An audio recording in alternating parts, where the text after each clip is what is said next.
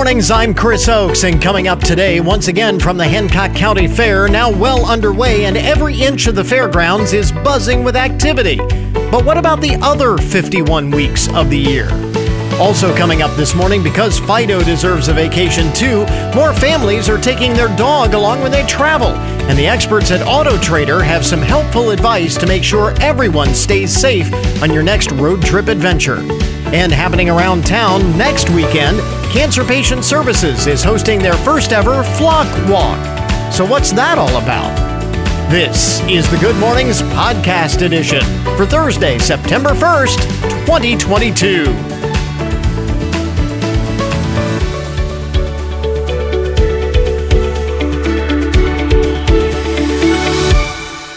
So today is National Chicken Boys Day. I have no idea what that means. It just says National Chicken Boys Day. let people know that. I need to let people know that because if you go up to somebody today, Happy National Chicken Boys Day to you. What did you just call me? Uh, no rhyme or reason day. No rhyme or reason to the day today. American Chess Day, Ginger Cat Appreciation Day. It is Pink Cadillac Day and World Letter Writing Day. So, reasons to celebrate today, and of course, it is the beginning of a new month. Hard to believe that we're into the first day of September already. It is day number one of Baby Safety Month, Better Breakfast Month, Classical Music Month, Intergeneration Month, International Update Your Resume Month, National Disease Literacy Month, National Square Dance Month, National Blueberry Popsicle Month. How is it that blueberry popsicles rank high enough to get their own month. I mean, it's one thing, Blueberry Popsicle Day, but Blueberry Popsicle Month. Really? Do we need a whole month for that?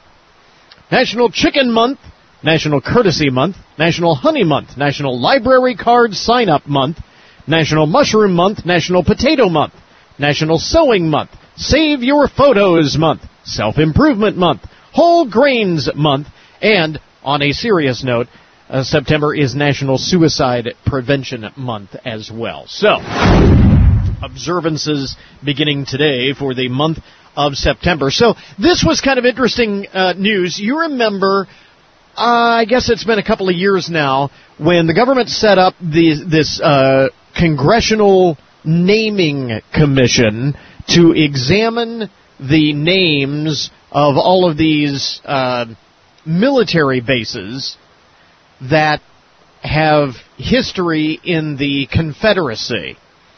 Because the prevailing belief now is that this is inappropriate to celebrate the Confederacy and everything that the Confederacy stood for, etc., etc. I don't need to rehash that whole controversy. You know the deal. So, the Congressional Naming Commission says in its latest report that they have discovered there is actually a KKK plaque, a plaque honoring the KKK above the entrance to the Science Center at West Point. Now, I don't know how people miss this, but this is the latest. They say there is a, a plaque honoring the KKK. It is a bronze plaque at the United States Military Academy's Bartlett Hall that shows a person in a hood holding a rifle with the words Ku Klux Klan underneath. Now, what's interesting about this, again, the Naming Commission is reviewing Defense Department assets, bases, and other things to identify and remove Confederate commemorations. But they say they don't have the authority to remove this KKK plaque, which which would seem, I mean, no matter how you feel about the Congressional Naming Commission and removing all of these Confederate names uh, from uh, military bases and so on. No matter how you feel about that, I think we can all agree that there probably should not be a plaque honoring the KKK at West Point. that seems rather inappropriate.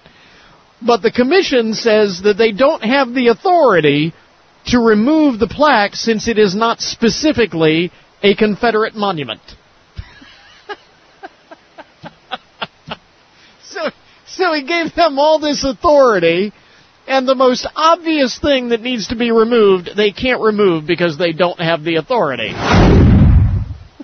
How ironic is that? I'm sure that they'll figure this out and they'll get it removed, but it is just kind of wildly ironic. Some of the other uh, most interesting and buzzworthy stories to get your Thursday morning started uh, now.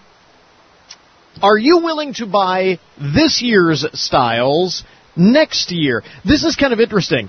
Uh, department stores, clothing chains, and so on have had an issue. The Kohl's, the Gap, and others had an issue with being overstocked with summer inventory. They got all of this stuff in, and people stopped buying. Uh, people just not buying as much. So, because of inflation, lower demand, whatever, so they're stuck with all of this summer inventory. Now autumn is coming, and it's hard to sell bathing suits and things like that, shorts and t-shirts in September and October. Now normally, uh, the solution is they discount all of that and they put it on sale, but the stores are not wild about that idea. Number one, they've got a lot of money tied up in this inventory and they don't want to sell it at a loss.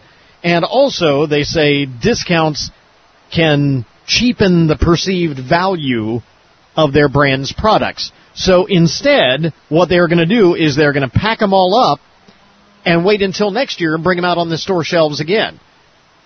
Which sounds like a great idea, but styles change. I think this may be a big risk.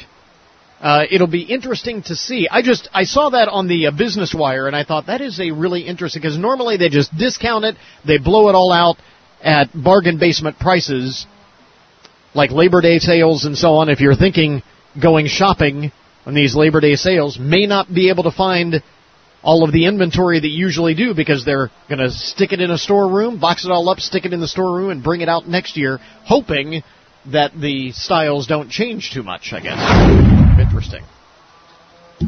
This is big news. The COVID-19 pandemic has led to a drop in life expectancy again. For the second year in a row, the numbers from the CDC put the average life expectancy lower this year than last year. It is now 76.1 years. That is down almost three years since before the COVID-19 pandemic. We have lost three years of our lives.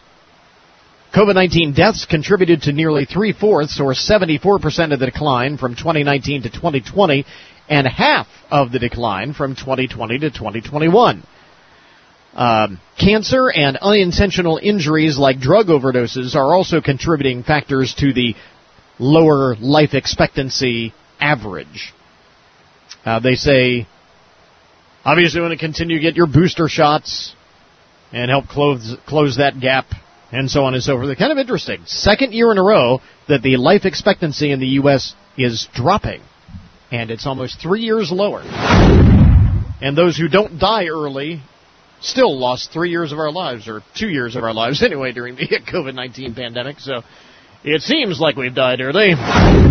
Anyways, this is good news. First, it was gravy wrestling, and now this. People from around the world pasted each other with tomatoes yesterday as Spain's famous Tomatina Street Battle took place once again following a two year suspension because of the pandemic.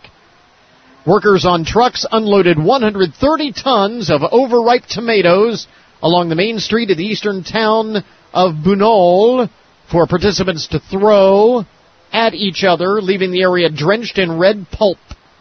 Up to 20,000 people took part in the festival, paying 12 euros for the privilege a piece. It's a big moneymaker. You remember yesterday we had the uh, story the gravy wrestling was back at that one pub in England, and now the uh, tomato throwing festival uh, in uh, in Spain uh, is back. So again, another sign. Thank goodness, life is getting back to normal finally. I mentioned one, so I had to mention the other. So.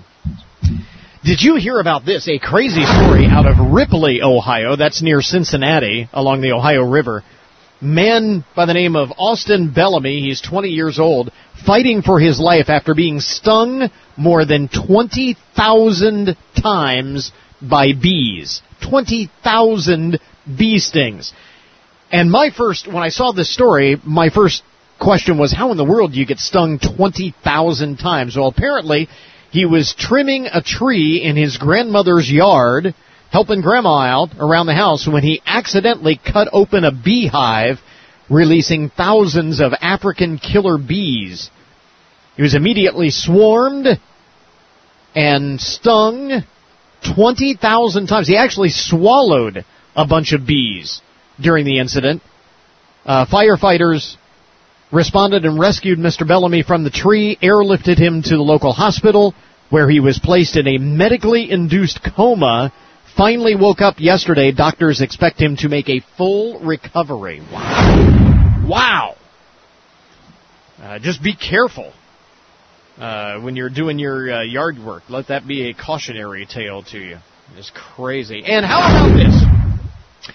Uh, among the first things you need to know this morning you can chew on this as you're getting up, getting ready to head to work or wherever it is that you're off to this morning. The CEO of the Bombay Shaving Company, this company out of India, is getting some backlash after he offered some advice on social media this week to young people.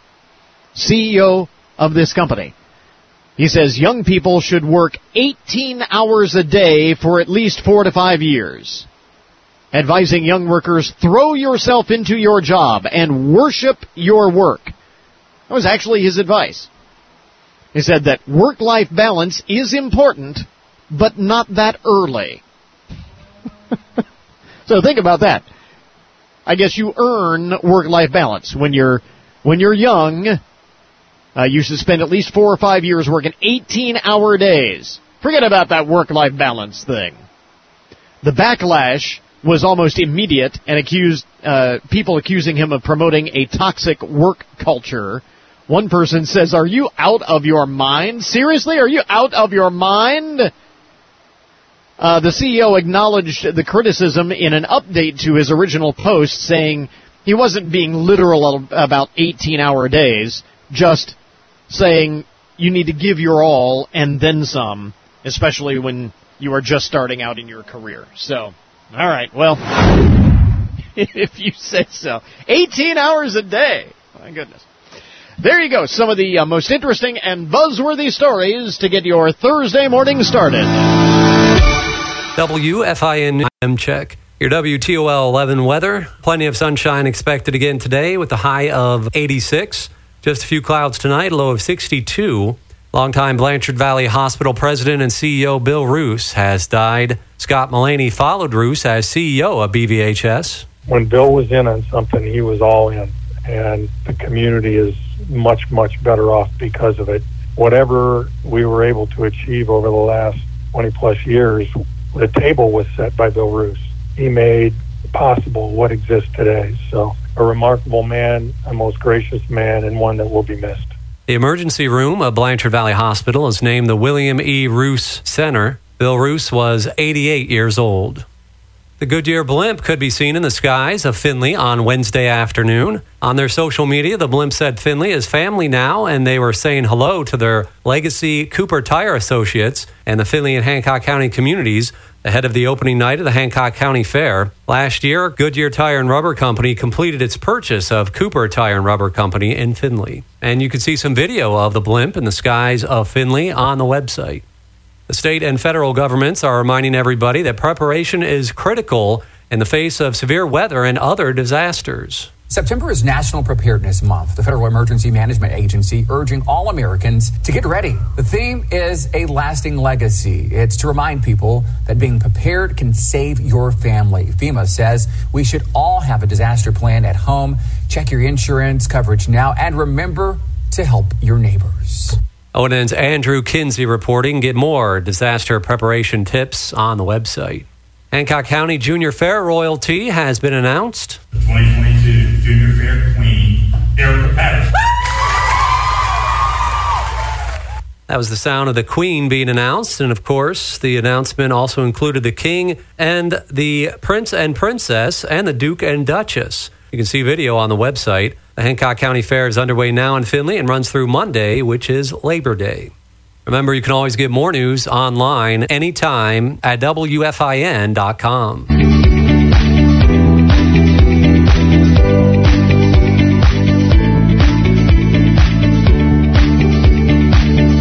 Jeff's on his way over to see us here at the uh, Hancock County Fair. We are day number two of the fair after a spectacular day yesterday.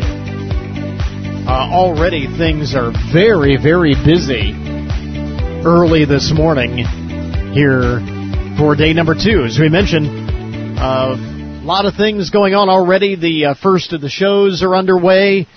Uh, even more going through the entire day today including, well, we've got another horse show uh, just getting underway here. Uh, we've got uh, dairy feeders. We've got the uh, boar goat show. We've got the dairy, what, another dairy feeder show, sheep, lamb. Uh, let's see here. What else is going on? Open class uh, antique show uh, coming up this morning. The theme basket judging this afternoon in the open class.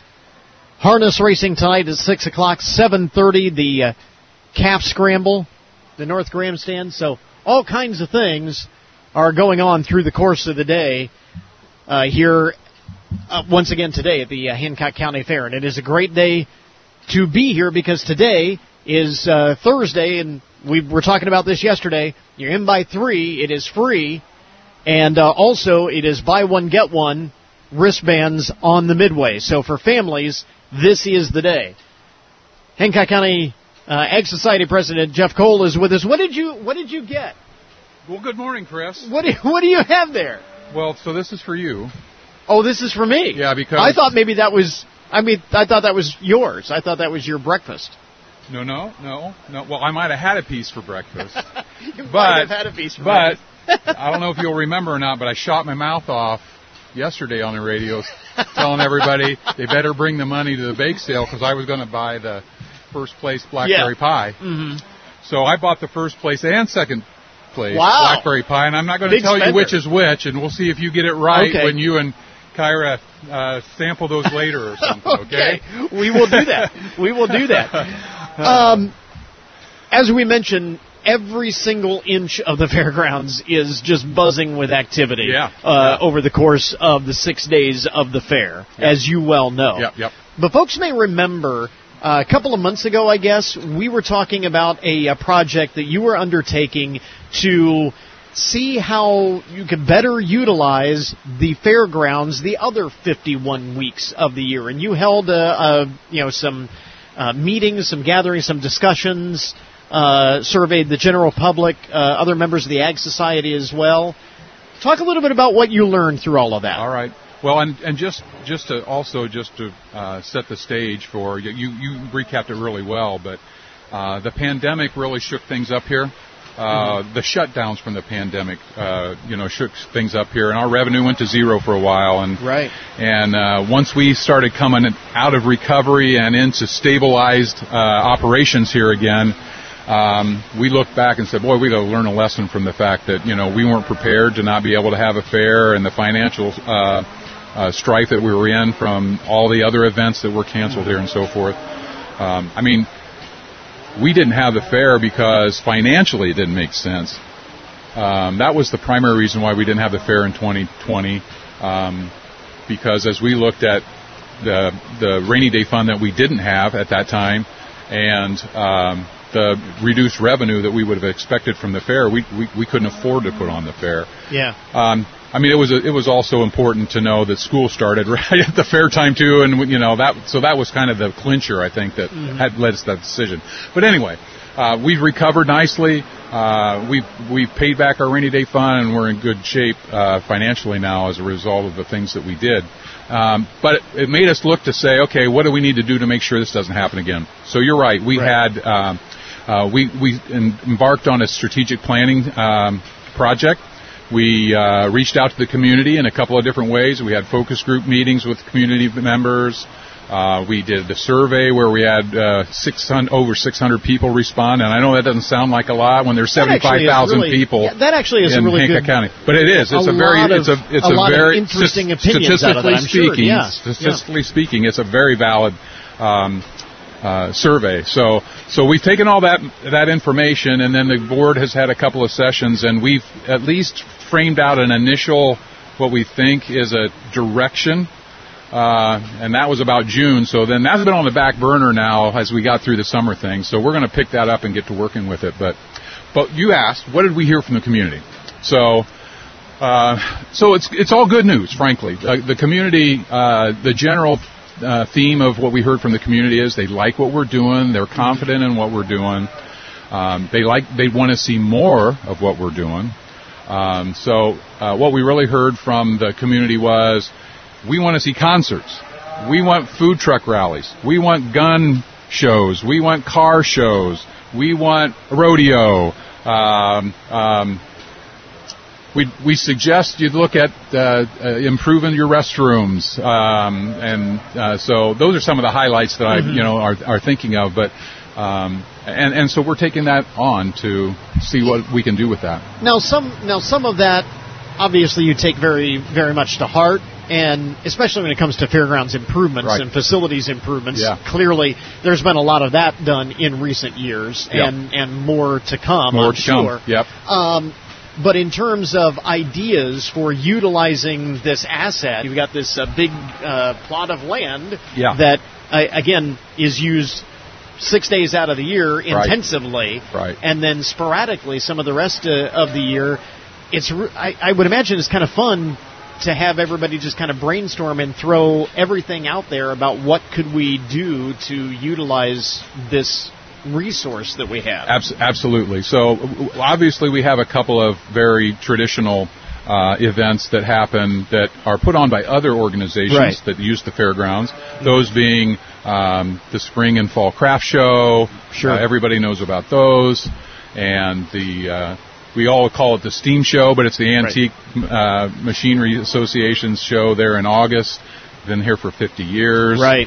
Uh, very big staple here, you know, and we appreciate all those. And we've got The military la- show. The military yeah. show. Yeah. The last couple of years, we've had a flea market in here uh, Mm-hmm. once a month.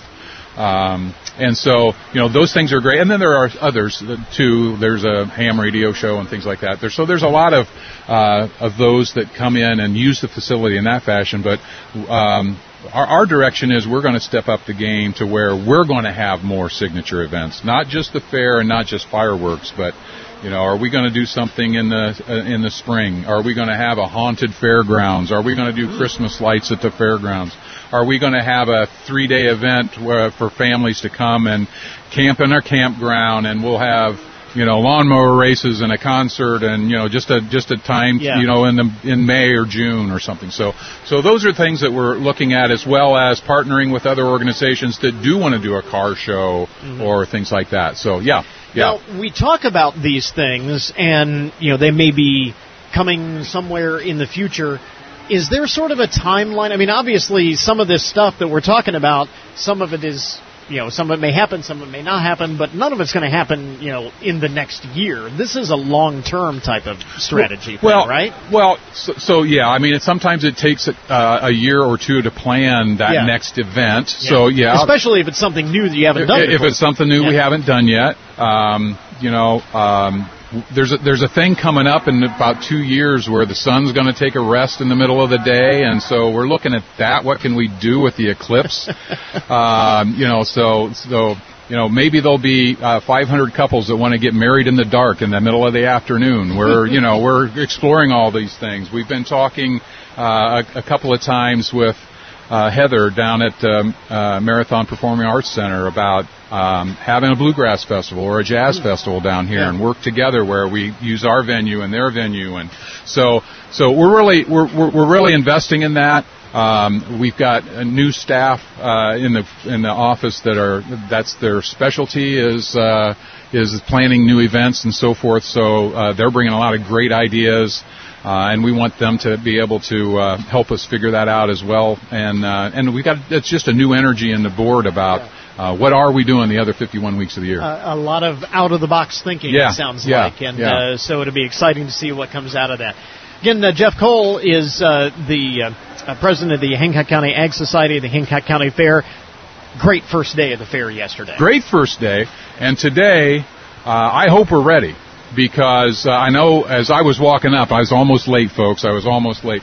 Um, All right. You're a busy Chris- guy. Chris, Chris covered for me there for a little bit. I heard you talking about today's in for free by three, and uh, the response to that has been, well, as you might imagine, for Sure. a free offering, it's been uh, Yeah. outstanding. So uh, we're we're going to be uh, really full today, I think. So uh, come on out. It's going to be great. A lot of energy here tonight. Jeff, thanks very much for You bet. dropping by. As always, we appreciate it. Thanks, Chris.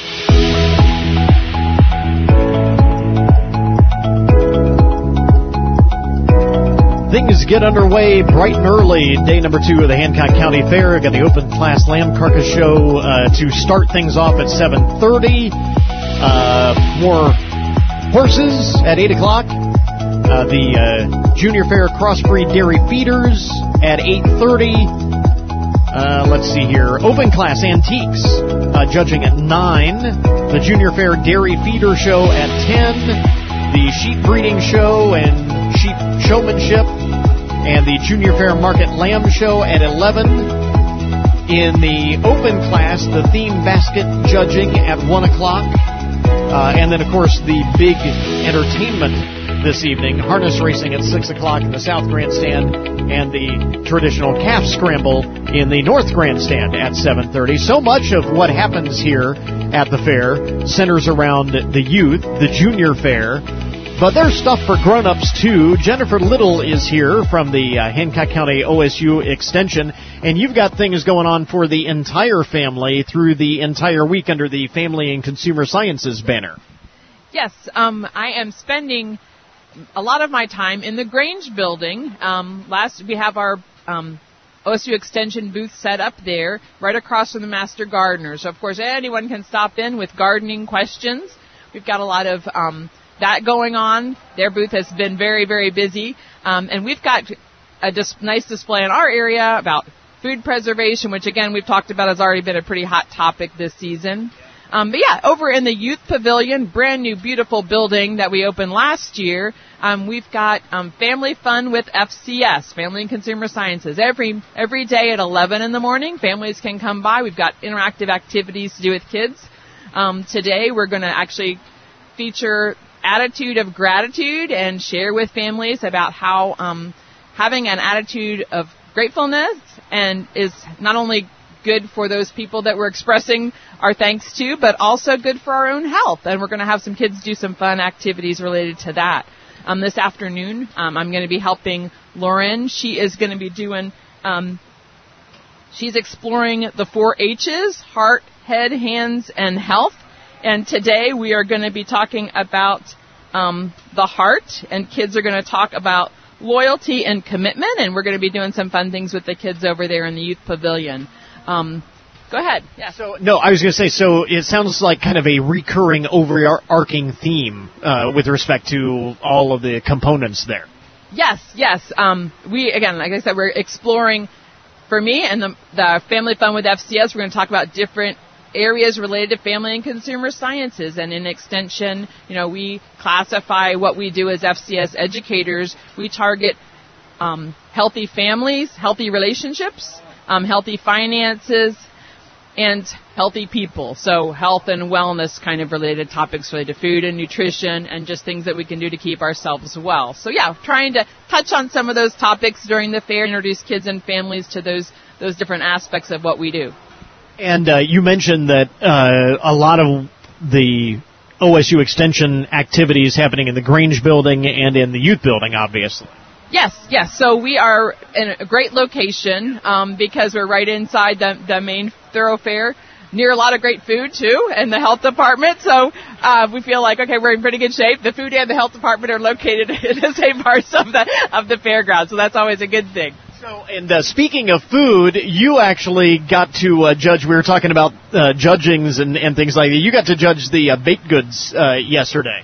Yes, kicking off the fair, got to sample some of the wonderful, wonderful baked goods that um, area residents have um, brought to the fair for the open class judging. So um, I was um, one of three or four judges, and I got to judge um, breads, pies, and specialty items related to like healthy. Um, they had ita- baked goods that were either low in um, sugar, low in fat, or um, gluten free, and that actually was a really good, really well represented um, area this year. So I was going to say for people that have to watch any of those things, we have some bakers here that can fix them up really, really well. And of course, I also judged the pies, which was an amazing, was amazing, um, uh, also class to judge because um, even pies that I wasn't sure that I would really like, again, spot on. These these bakers in Hancock County really know what they're doing. So I don't know how many times during the course of the morning as I was tasting things and commenting about the foods that I was tasting, did I have people walk by and say, "Hey, how do you get this job?" I was going to say that's a good gig if you can go if you can get it. Uh, you get to come to the fair and, and eat for free.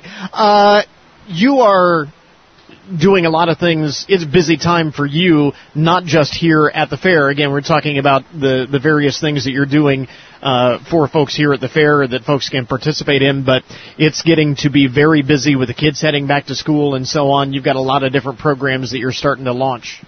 Uh, yes, um, we will be vis- back into schools this fall doing our Real Money, Real World financial literacy program, and that's been a big push all over the state of Ohio.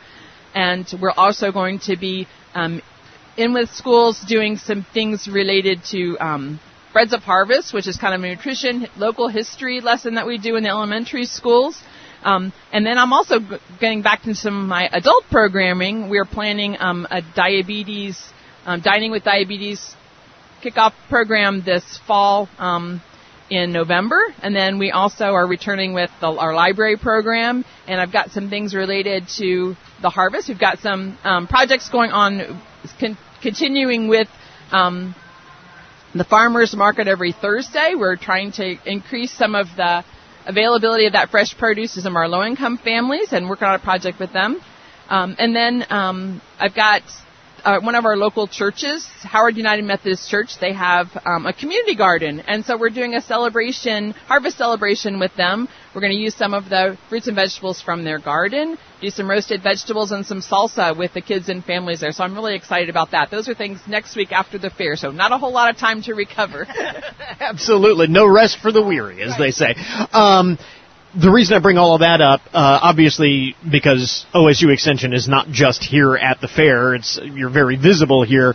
Um, but if folks have questions or want more information about any of those programs, any of those things that you do outside of the week here at the fair, uh, you're more than happy to talk about those things. Oh yes. Um, we have, in fact, um, if anyone happens to be here at the fair, we've got a great display of all of the activity, a lot of the activities that we do. We've got our a brand new brochure with our new staff, all pictured and um, with contact information and a little bit about what we do. Our business cards. We've got some programming related. We've got some resources related to agriculture, youth development, and of course the stuff that we're doing with FCS. So please stop by and see us in the Grange building and give our office a call or check out our website. We're trying. I'm trying to make a goal this week to post more, a little bit more to our Facebook page. So check that out.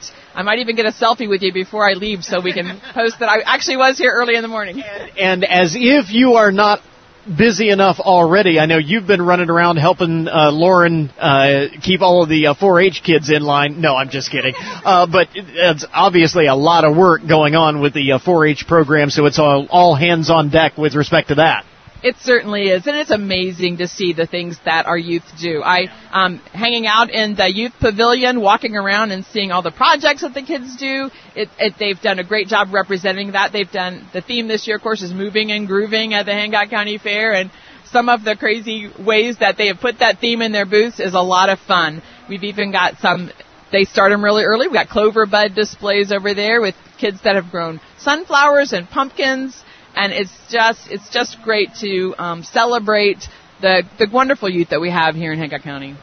So to kind of circle back where we started, uh, make sure that you stop by when you're here at the fair. Take some time uh, to stop by the Grange building, the youth building. Check out not only all of the 4-H and youth stuff, but also all of the open class stuff and, and all of the stuff for families uh, that are here. Uh, that's here at the fair as well. Again, Jennifer Little, the Hancock County OSU Extension Office. Thanks very much for dropping by. Uh, don't don't uh, keep yourself too busy. Make yourself make sure you play make uh, uh, set aside time to get some of those elephant ears and everything. Oh yes, that's definitely on my list. I didn't eat a whole lot yesterday though. The baked goods kept me pretty full.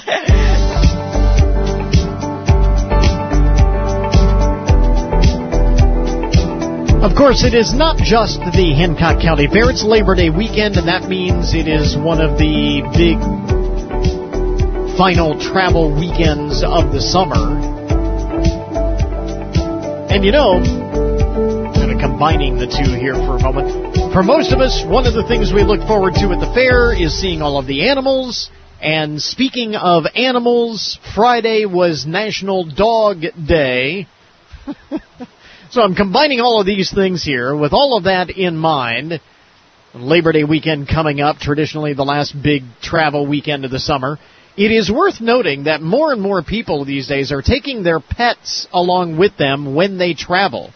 We recently spoke with Auto Trader executive editor Brian Moody about the best ways to travel with your dog and their latest list of the most pet friendly vehicles on the market. Brian, you have some tips for making sure that our pets are traveling safely in the car and that we are traveling safely with them in the car. Yeah, that's true. Um, it can range anything from the kind of car that you pick um, to what you bring with you in the car, but also just being aware that there are safety devices and accessories that you can outfit your car with to make your pet safer, uh, not only on trips, but just on your everyday errands. Uh, a good example of that would be that you should always secure your dog inside the car somehow. You wouldn't let your kids ride around without a seatbelt. Your dog is no different, but you have to use this uh, special harness that clips into the car's seatbelt system and that keeps the dog from flying around if there was an accident. Yeah, uh, you absolutely do not want to just connect your leash to the uh, to the uh, seatbelt uh, system or something like that, and you know the neck collar. That is a very bad idea. But there are special harnesses that you can get to uh, protect your pets. Yeah, that's right. And if you if you are in the market for a newer used car, you can find those at your local dealer. The manufacturer will sell them on the website, but you can also find them in places like your local pet shop or Petco or probably even the grocery store and Target, those type of things. Mm-hmm. So they're available. Just make sure that you do that. You can also get crates or kennels that go in the back of the car. Uh, just like the seatbelt, you can't just get any old kennel and then throw it in the back. It should be attached to the car in some way. Different automakers do that in a variety of different ways, some better than others but it's worth looking into either way. And some pets do uh, travel much better in a crate than out in the open uh, in the car as well. So something to keep in mind. Auto Trader uh, actually has compiled a list of the best cars for dog lovers 2022. Which models made that list? Well, we have a list of 10, and here's some of the highlights. We think the Kia Soul does a great job. It's got a low entry floor. It's a fun little SUV and you can get lots of aftermarket pieces for that. Uh, we also like the Subaru Outback. Subaru does an amazing job of offering pet-friendly accessories, everything from collapsible travel water bowls to harnesses to chew toys to, uh, I mean, you name it, Subaru has it. Barriers that go inside uh, the car to keep the pet from, you know, leaving a certain area, the harnesses, all that. So the Subaru Outback. We also like the Volvo XC60, same thing. They have great kennel solutions for the back of the car. Uh, we also like the Chrysler Pacifica. It's a minivan, and minivans work well because they have those big doors that open on the side, and it's easy in and easy out even for small dogs because they don't sit too high off the ground. So I was going to ask, what are some of the features that we can look for that will make car rides safer and more comfortable for our pets? Are there certain things that stand out? Yeah, if you look at the list, the majority of those cars are cars that have like a wagon like configuration. Mm-hmm. So think station wagon, small SUV, minivan, those types of vehicles that don't have a trunk, for example. So if you have a very small dog, yeah, of course, you could you could use a sedan. Um, that will work. But a minivan or an SUV where there's air conditioning vents in the second or third row, Mm. it's easier to secure a crate. There's one particular feature that I think is really great, and that's for Tesla vehicles. All Teslas have this, uh, you know, beyond, back to a certain year. You can leave your dog in the car, you can lock the car, and the air conditioner or heater can be running. And while that's happening, a screen comes up. You select dog mode. A screen comes up that says, my owner knows I'm in here and the temperature is set to 68 degrees. Hmm. That kind of thinking is one of the ways that technology can actually make your life a little bit better, not more complicated. Yeah, absolutely. Uh, that is that is fabulous. Uh, now we mentioned uh, National Dog Day last week, and the reason behind that, I know a lot of folks are celebrating their own dogs, but the real reason behind National Dog Day is to promote pet adoption and helping dogs find their forever homes. How are you observing that occasion? Well, I have a dog myself. He's a rescue dog, and his name is DJ. And to help dogs find homes, uh, we actually have a special website for that, which is called dogtrader.com. You can go there and see all these safety features, safety tips that we're talking about, plus the list of the whole 10 cars that are best for dog owners. And you can find a dog in your zip code that you can adopt and take home for yourself. That is awesome. We will link that up on our webpage. Folks can check that out. Uh, again, Brian Moody is Auto Trader Executive Editor with us this morning. Mention again the uh, website where folks can get all of that info. You can go to autotrader.com or you can go to dogtrader.com to find pets to adopt and also safety tips. We'll get it linked up at our webpage. Brian, thanks very much for taking the time. We appreciate it. Yeah, thanks for having me. Go to goodmornings.net uh, to learn more. As we mentioned, more families taking their dog along them with, uh, with them when they travel. And the experts at Auto Trader have some helpful advice uh, to make sure that everyone stays safe on your next adventure. By the way, speaking of uh, Labor Day travel, uh, Airbnb, did you hear this? I think we mentioned it the other day. Airbnb says Columbus, Ohio is the top trending destination for Labor Day weekend. But I don't think that has anything to do with uh, vacationing. I think it has everything to do with the big OSU Notre Dame game on Saturday. I think, and in case you were wondering just how big that is, uh, Columbus, Ohio, the top trending destination for Labor Day weekend anywhere in the country. Man, is that going to be a huge game. By the way, um, Airbnb looked at reservations made by U.S. travelers from January 1st to June 30th for September 2nd through the 5th check-ins. So, and Columbus is number one. Uh, let's see here. Other cities in the top five, by the way, where people are traveling for Labor Day weekend: Raleigh, North Carolina, Tampa, uh, North Kingstown, Rhode Island, and Jacksonville. So, kind of interesting. And if you are still looking for a place to get away, you know, autumn is a great time to travel as well. USA Today has named the best historic hotel in the country. And what would you guess? Pennsylvania's Hotel Bethlehem. It's the second straight year that hotel has been named. Manager Bruce Haynes said in a statement that the hotel could not ask for a better way to celebrate its 100th anniversary. 100 year old Hotel Bethlehem in Pennsylvania, number one historic hotel in the country, beat out 12 other famous hotels, including the Peabody in Memphis and the Grand Hotel on Mackinac Island, which is an absolutely fabulous place to stay. So anyway, just thought that was kind of interesting. Some of the uh, things thinking about traveling this uh, Labor Day weekend, maybe coming out to the fair over the next couple of days, and then taking off for the uh, long holiday weekend, whatever it might happen to be. We interrupt this program to bring you a broken news alert. Today's update of the odd and unusual side of the news is brought to you as a public service, more or less, of Hancock County Veterans Services. Uh, fire trucks responded to a strange smell on board an aircraft at Charlotte Douglas International Airport yesterday morning. This was for a few moments, a very anxious time at the airport. A strange smell aboard an aircraft after a normal landing and the offboarding of passengers a crew member noticed a pungent aroma. Five fire trucks arrived to investigate. Firefighters arrived, checked out the cargo hold, and discovered one of the containers inside the cargo area contained a bottle of nail polish that had broken.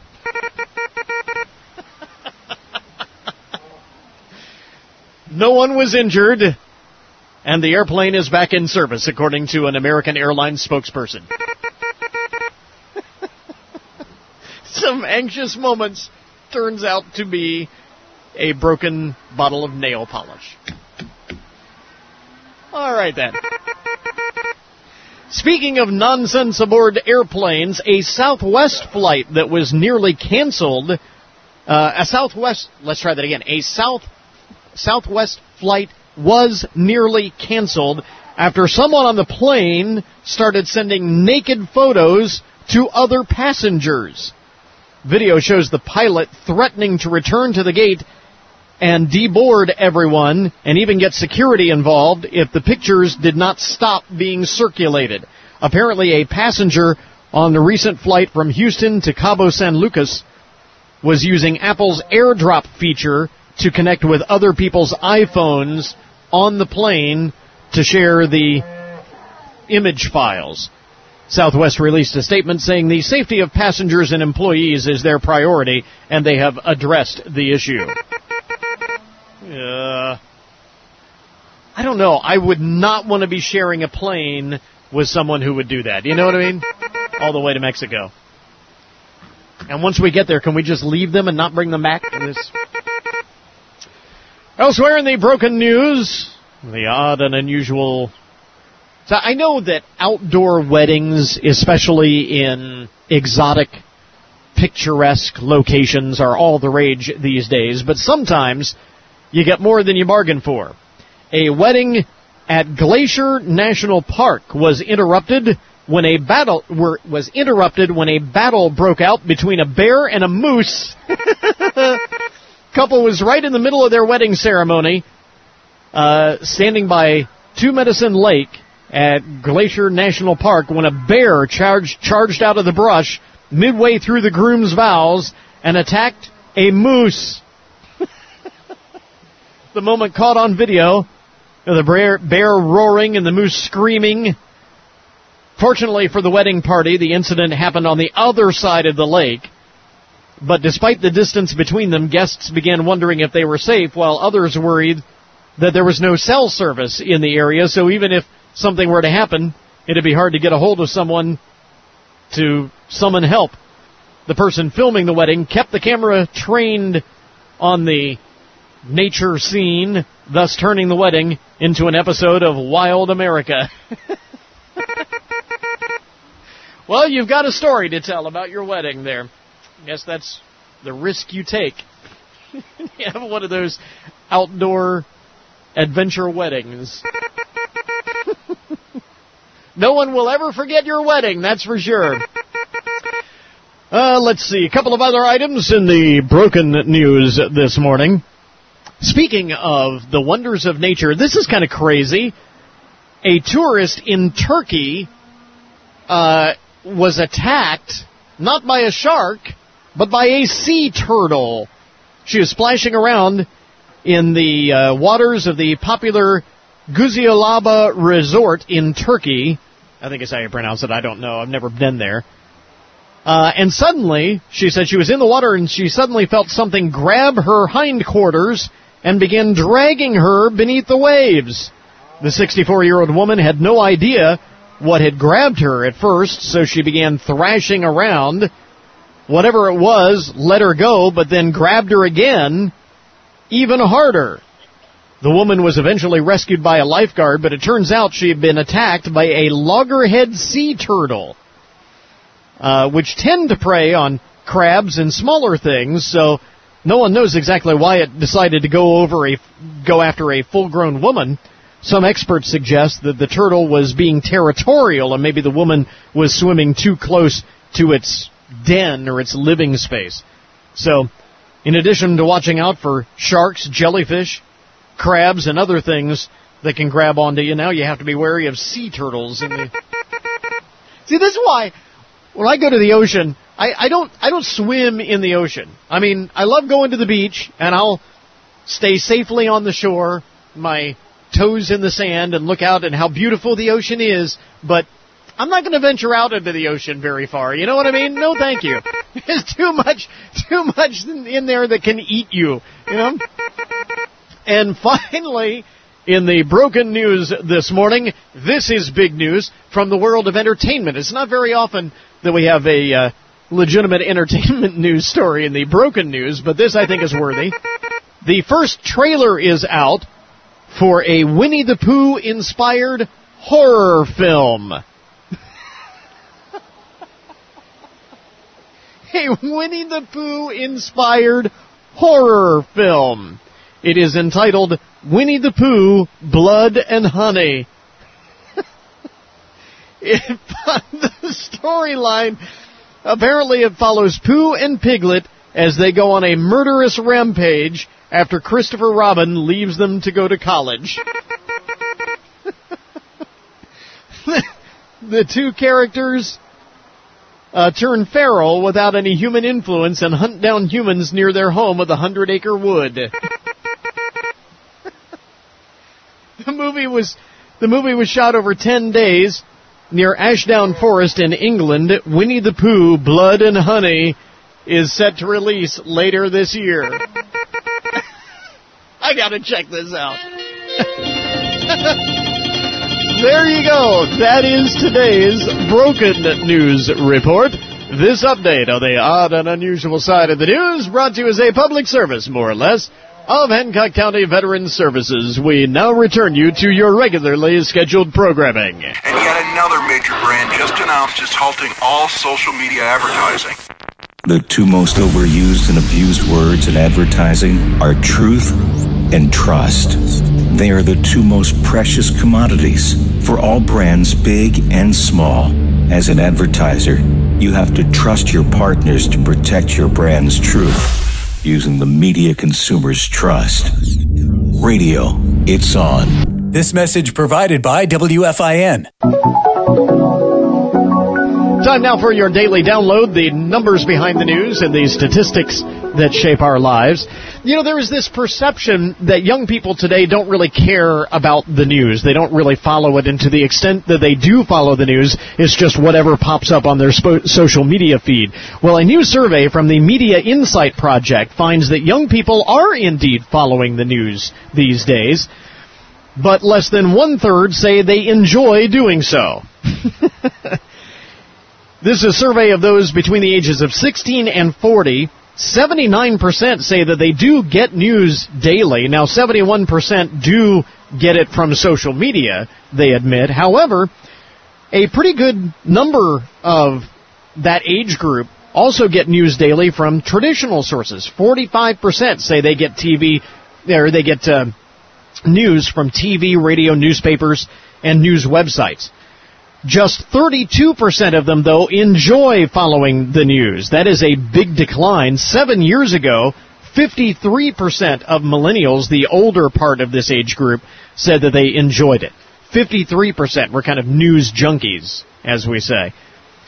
Additionally, fewer young people now say they enjoy talking with family and friends about the news. They just don't like those conversations. An overwhelming 90% said misinformation about issues and events is a problem. 60% saying it is a major problem today. When asked who they consider most responsible for misinformation, they equally cite social media companies, social media users, politicians, and the media. And again, as far as this age group is concerned, they're all guilty.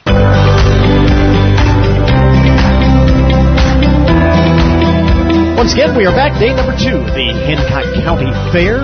Spectacular weather for opening day yesterday, and today looks equally nice. Going to be a great crowd today at the fair, I'm sure. Again, as we mentioned earlier, the big entertainment highlights today at the fair. Harness racing, another day of harness racing, uh, getting underway at 6 p.m. at the South Grandstand. And the calf scramble, which is always a lot of fun, that'll be at the North Grandstand here uh, at 7.30 this evening. So those are the uh, big highlights, day number two of the Hancock County Fair. Want to jump ahead a little bit beyond the fair. Next weekend, the folks at Cancer Patient Services are hosting a new event. It is their very first ever Flock Walk. And earlier this week, Carol Metzger and Mackenzie Wagner from Cancer Patient Services dropped by the studio to tell us more about it. What on earth is a flock walk? well, you know how we've kind of adopted flamingos as our unofficial right, mascot. Flamingos. We, yeah, we were so, talking about that not too long yeah, ago. Folks may remember. We love them, so we're yeah. continuing with it. So we're having a, a, walk, and our theme is is flamingos. So, um, yeah, all the proceeds to, su- to, support the agency. Okay, uh, tell us all about this. This is coming up next weekend, right? Yes, we have our flock walk uh, Saturday, September 10th at the University of Findlay Koehler Center. Registration is open. You can uh, sign up online through our website, um, as well as there will be day of registration. You know, if it's a last minute decision, you want to be a part of the flock, you can come the day of as well. um, we have our presenting sponsors as Blanchard Valley Health Systems and Hancock Federal Credit Union this year.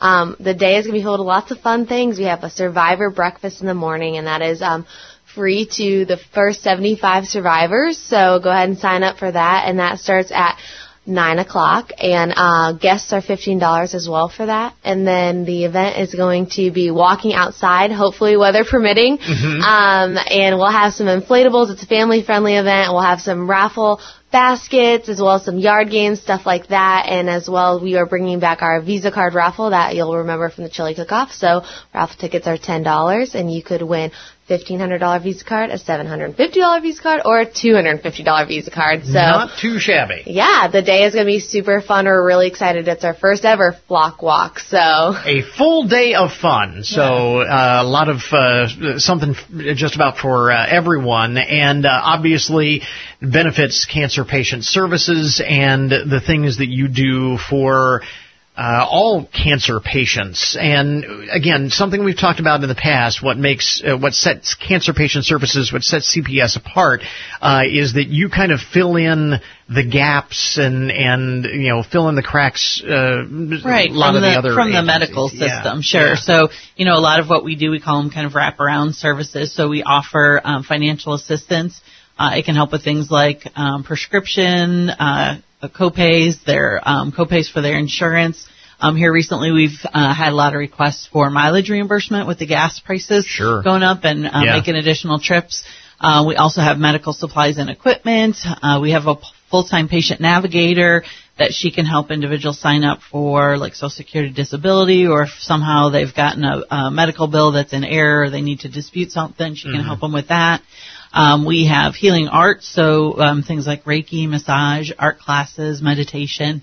Um, and then we also have uh, counseling services, and um, recently we were just able to add a telehealth option. Um, we uh, got some funding for that through the Community Foundation. So.